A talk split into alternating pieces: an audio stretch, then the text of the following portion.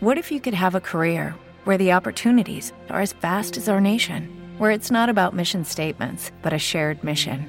At U.S. Customs and Border Protection, we go beyond to protect more than borders from ship to shore, air to ground, cities to local communities. CBP agents and officers are keeping people safe. Join U.S. Customs and Border Protection and go beyond for something far greater than yourself. Learn more at cbp.gov/careers.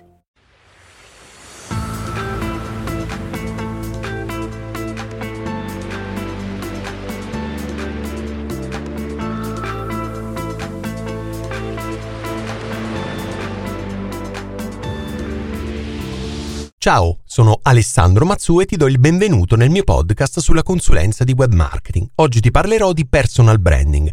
È più importante delle competenze? Il personal branding sta diventando più importante delle competenze, dell'esperienza, dell'effettiva capacità di un professionista di affrontare un'attività? Penso al libero professionista che lavora al proprio brand personale per trovare un maggior numero di clienti, per attirare progetti più importanti o per diventare il punto di riferimento all'interno di una nicchia ben precisa ma penso anche alla persona che è alla ricerca di un nuovo lavoro come dipendente e che quindi, per avere maggiori chance di ricevere un invito a un colloquio di lavoro da parte di un recruiter, si impegna per fornire un'immagine online più convincente e più completa. Qualcuno potrebbe effettivamente domandarsi se tutto questo impegnarsi nello sviluppare il proprio brand personale possa andare a danno dell'effettiva meritocrazia. Non è che forse il cliente finirà con lo scegliere non il professionista, mettiamo un consulente più capace e più adatto per quel progetto, quanto invece il professionista che è stato maggiormente bravo a sviluppare il proprio personal branding?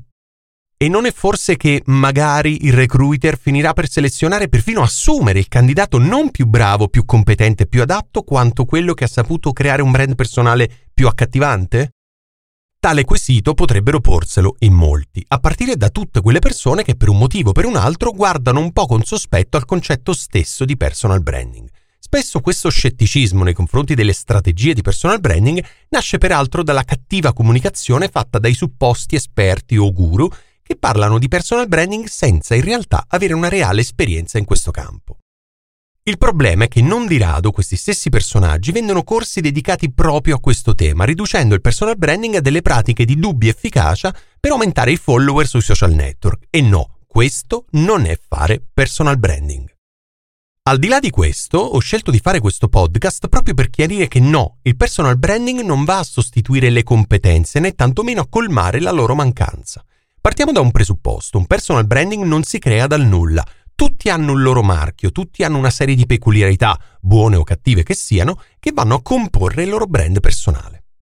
Il problema è che se queste caratteristiche non vengono curate, limate e presentate bene, probabilmente si avrà a che fare con un brand di dubbia qualità o perlomeno non efficace quanto potrebbe essere. Per avere più clienti, per guadagnare di più, per essere contattati per dei colloqui di lavoro e così via. Non lavorare al proprio personal branding, infatti, vuol dire non esistere. Possiamo cercare informazioni su Google su un certo candidato, su un certo consulente, possiamo chiedere ai suoi ex colleghi o ai suoi ex clienti cosa ne pensano, possiamo carpire delle informazioni sul sito web e così via. Le informazioni si troveranno, ma non saranno sempre delle informazioni che ci aiuteranno a farci una buona impressione di quell'individuo. Lavorare al personal branding vuol dire assicurarsi di fornire una buona immagine di far risaltare agli occhi dell'osservatore, potenziale cliente, datore di lavoro, fornitore o partner, le peculiarità che dal nostro punto di vista meglio ci rappresentano. E questo è un primo punto fondamentale. Lavorare un personal branding vuol dire lavorare su qualcosa che esiste già, senza creare nulla ex novo. Del resto sarebbe strano il contrario. Di più, affideresti un lavoro o un incarico a una persona sul cui conto non trovi nulla online? Probabilmente no. E la stessa cosa vale anche per i recruiter che considerano la mancanza di informazioni come una red flag da tenere bene bene in considerazione. Perché non trovo nulla su quel candidato? Cosa ha fatto finora? Ha qualcosa da nascondere?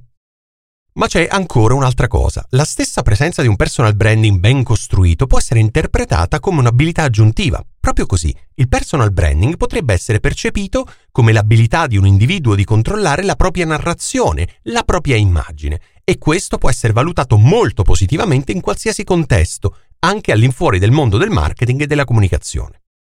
No, il personal branding non sta diventando più importante delle competenze. Sarebbe un po' come dire che il curriculum vitae è uno strumento che può ingannare i recruiter perché un candidato bravo nell'usare le formattazioni di Office potrebbe risaltare di più di un candidato non particolarmente dotato da quel punto di vista, ma con le stesse competenze o la stessa esperienza. Ma non è forse quello che i recruiter cercano? La capacità di un candidato di impegnarsi a fondo per trovare il lavoro giusto, la volontà di dedicare tempo ed energie per presentarsi al meglio al recruiter, l'entusiasmo nel curare perfettamente la propria presentazione? Un discorso simile si può fare a proposito del personal branding.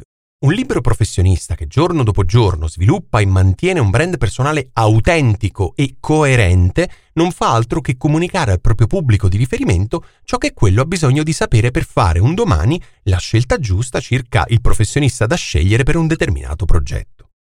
Questo perché lavorare al proprio personal branding non vuol dire gridare ai 420 di essere il migliore, no, vuol dire descrivere in modo efficace le proprie reali competenze, i propri autentici punti di forza, in modo da posizionarsi in modo chiaro in una determinata nicchia. Fare personal branding non vuol dire barare, proprio perché un personal brand efficace riflette i valori e le capacità reali di una persona. Chi fa diversamente, promuovendo una figura professionale che in realtà non può essere o non riesce a incarnare, fa in realtà male a se stesso, proprio perché nel campo del personal branding le bugie hanno davvero le gambe cortissime. Come resistere giorno dopo giorno nell'indossare una maschera sui social, con i clienti, nei meeting e nelle conferenze? Come essere coerenti in ogni uscita, in ogni post, se tutto è una finzione? Molto meglio vendersi fin da subito per quello che si è, individuando piuttosto i propri punti di forza per esaltarli.